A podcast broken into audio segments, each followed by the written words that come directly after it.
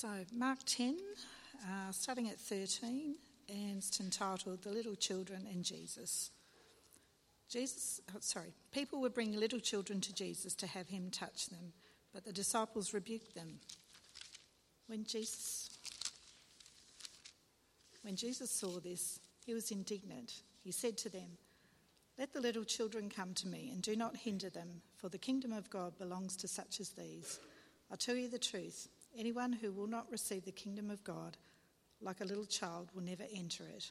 And he took the children in his arms put his hands on them, and blessed them.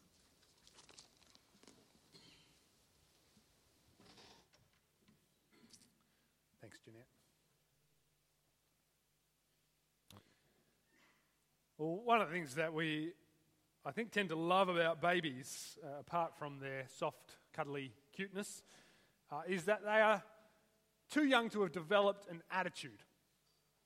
They're all just sort of wide eyed wonder, accepting dependence, just like we saw with little Emily up here. It's all very innocent and cute.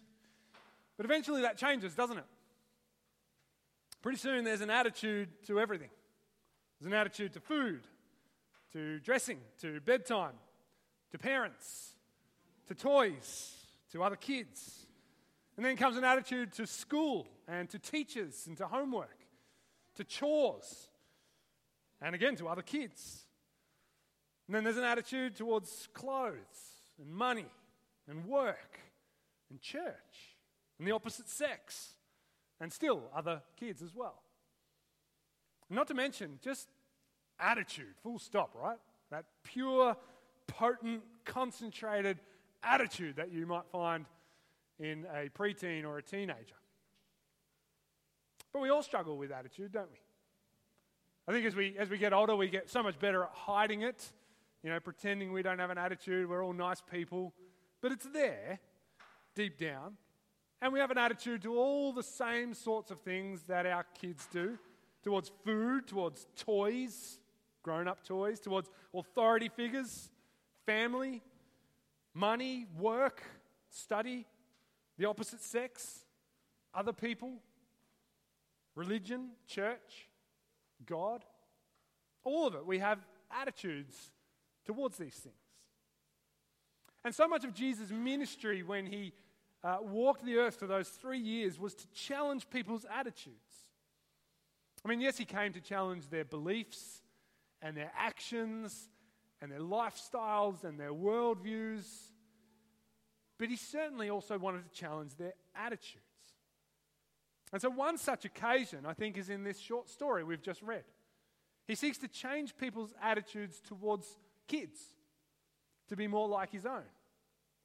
And he seeks to change people's attitudes towards himself and towards the kingdom to be more like a kid's. And so we want to consider both sides of that coin this morning. But before we do that, we just need to mention where we are in the Gospel of Mark.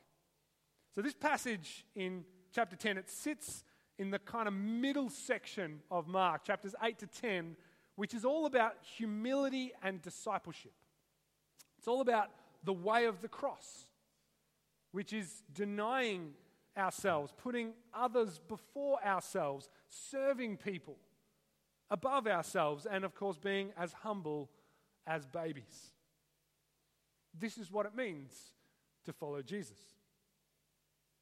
And so, first of all, we're encouraged to have an attitude like Jesus towards kids. I wonder what your attitude towards kids is. You know, are you one of those people who, who really loves engaging with kids? You know, it gives you energy, it's, it's, it's, it's a wonderful thing, and such a joy. Or are you someone who finds them weird, unrelatable, like little aliens, like I don't talk to them anymore, you know? Are you someone who adores babies because they're just so nice and cute and cuddly? But you've got no time for older kids because they've got an attitude. Or maybe you like connecting with older kids because at least they can talk and move and do stuff. But when it comes to babies who can't talk or can't move or can't throw a ball, it's like, wait till they're older. In Old Testament Israel, kids were meant to be regarded as part of the covenant community. uh, part of the promise community, as we called it, recipients of God's promises, in relationship with Him, His children. But somewhere along the way, the attitude changed. And so by the time of Jesus, kids were considered like inferior and second rate.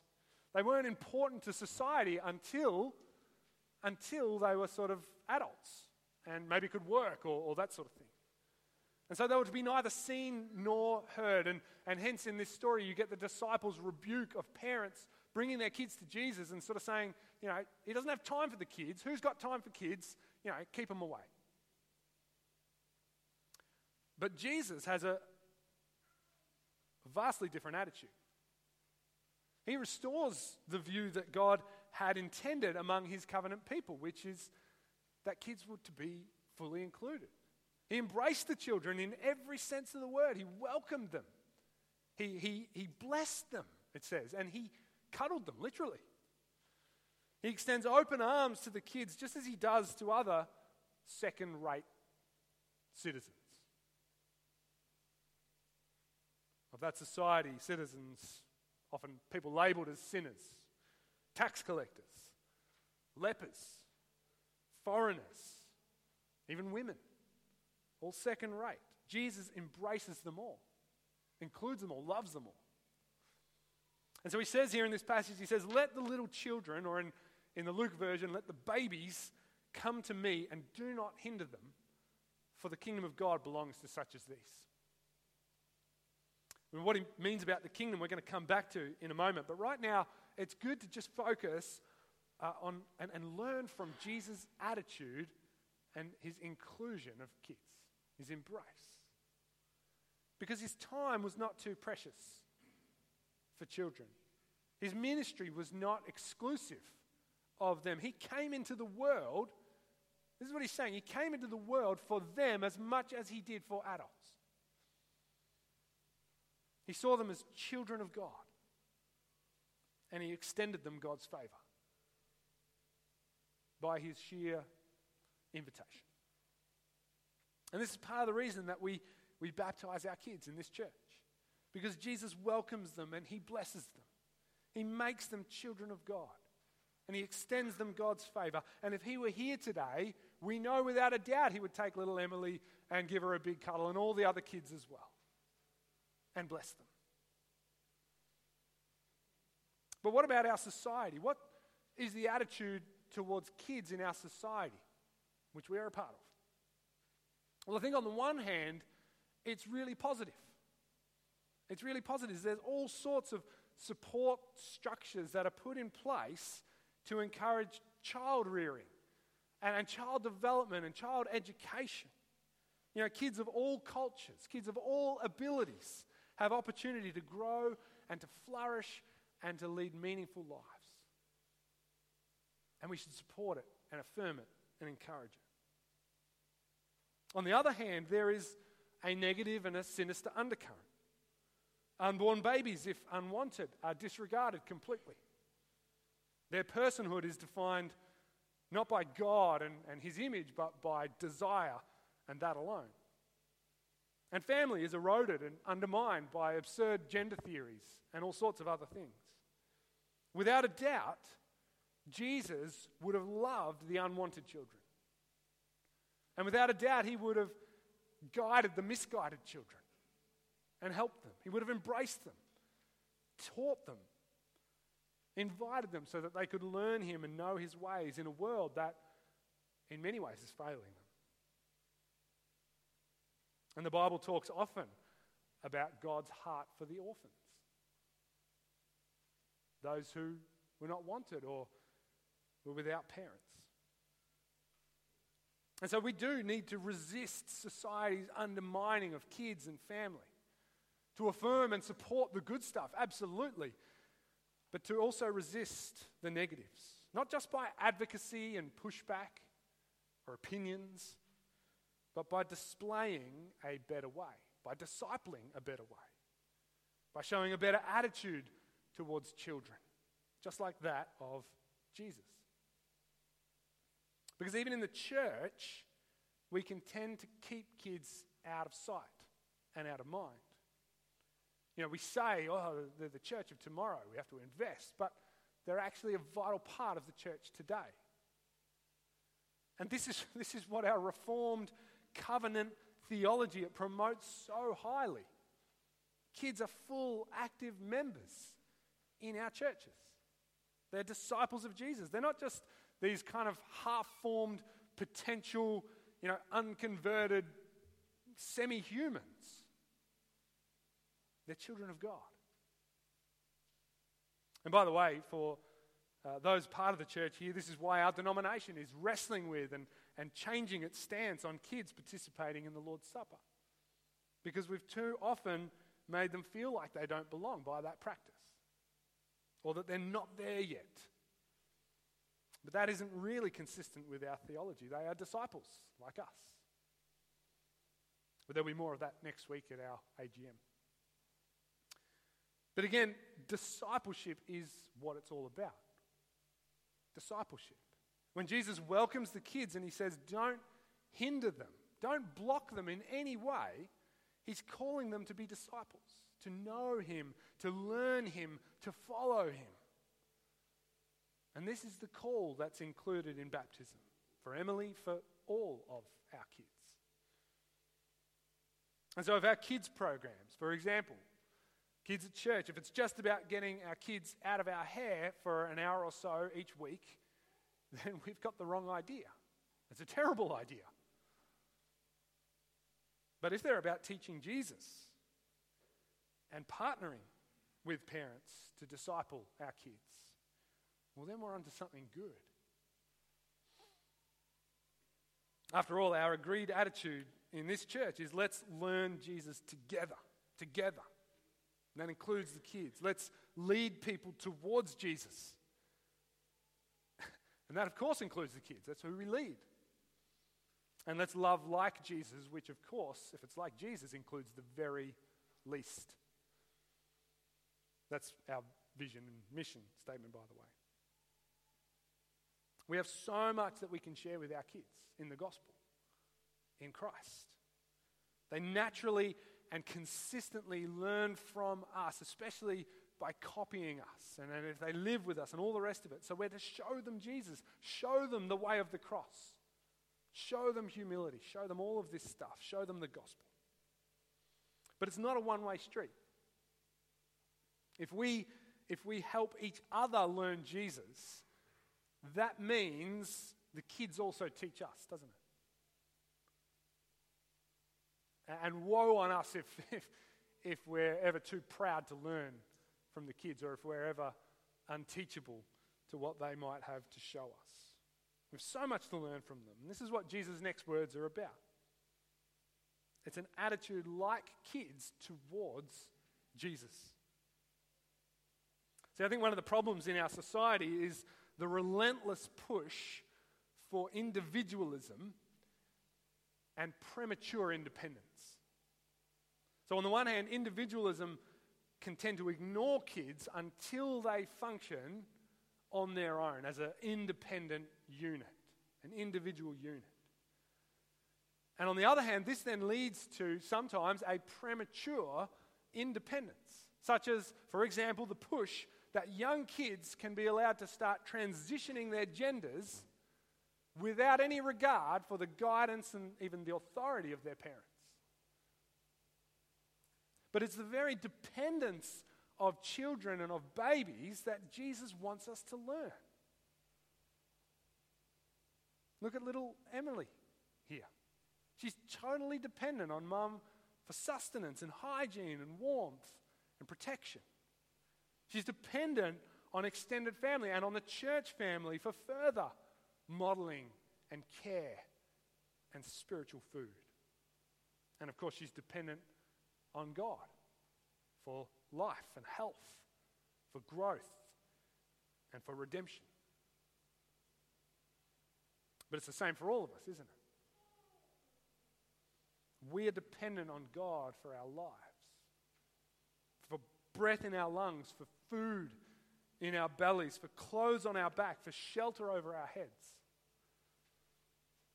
and for the salvation of our souls.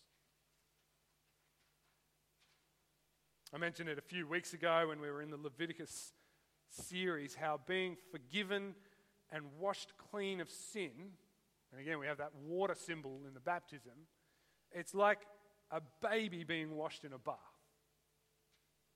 You know, uh, they cannot do it themselves. Someone has to hold them up, to scrub them, to dry them, to clothe them, all of it. And so it goes for us spiritually. We cannot do it ourselves. Without Jesus, we are helpless. And we kind of sit in our filth without his washing. And so we need the same attitude as babies to be completely dependent and, and content in that dependence, free in that dependence.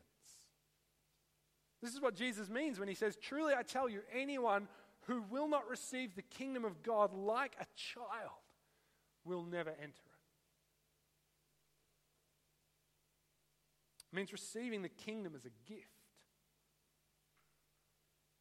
The kingdom, redemption, salvation, life, it is a gift. It's unearned, undeserved, unmerited. Mind you, it's not like receiving a birthday present which you just don't really want or need. Oh, you know, cool, mum, thanks, new pair of undies. It's not like that. It's you receiving it like a child given the gift of a parent and the gift of a parent's love and protection. Because that's what Jesus offers adoption, the fatherhood of God. And with that comes identity and meaning and purpose and hope. See, because our independence, our control is a hoax. The Bible tells us over and over again that without God, we are lost. We're lost. We are hopeless, directionless. We are effectively lifeless. We depend on Him for all meaning, for everything. And again, this is at the heart of discipleship of learning and following Jesus. It's an admission of hopelessness that moves us to seek a Savior.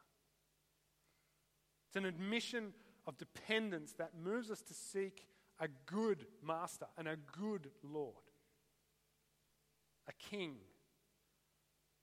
a loving and compassionate Father. This is why Jesus says two chapters earlier, in chapter 8, that whoever wants to save their life will lose it. But whoever loses their life for me and for the gospel will save it. If you claim and you cling to the notion of independence and of control, you'll, you'll lose everything. But if you can accept dependence and weakness, you'll be saved. That's why he says one chapter earlier that whoever wants to be first must be the last and the servant of all. Or later in this chapter, that whoever wants to become great among you must be your servant.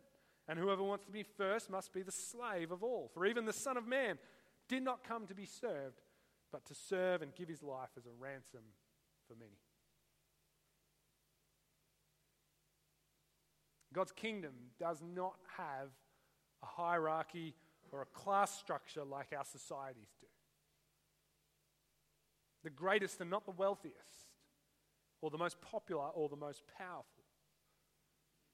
God's kingdom is upside down. The greatest are the slaves and the servants, the children, the poor, the unpopular, the outcasts. Blessed are they, for they shall inherit the earth. And if you really want to live, if you really want to live, you need to be like the least and serve the least. That's abundant living. Baby like faith, it is about surrender. Giving up control and entitlement and selfishness and accepting Jesus as Savior and Lord.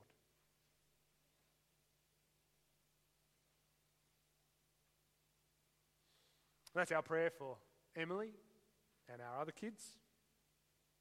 That's our prayer for each other on an ongoing basis, isn't it? And that's our prayer for you if you don't know Jesus. To find freedom in surrender,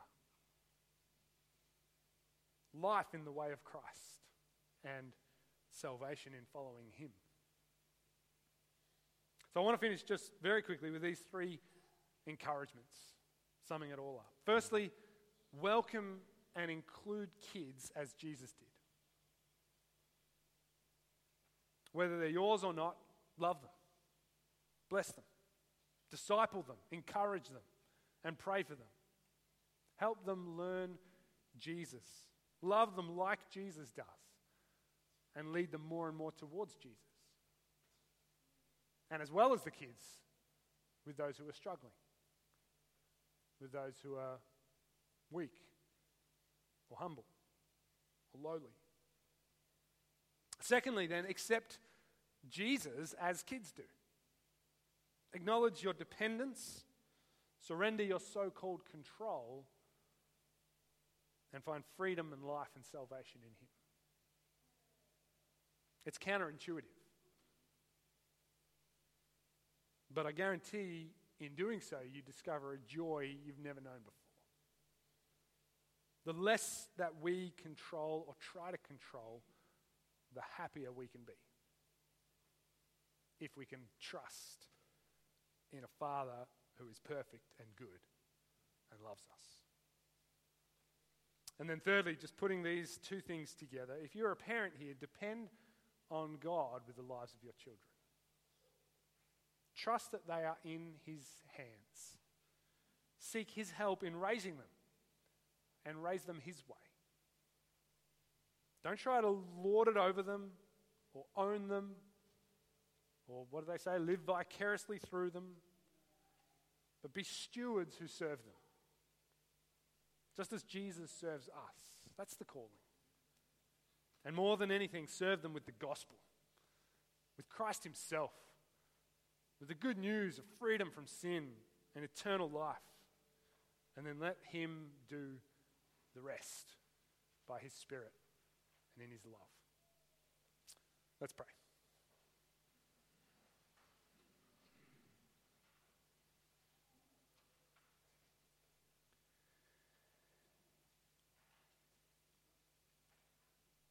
Father, this morning we want to pray for our kids.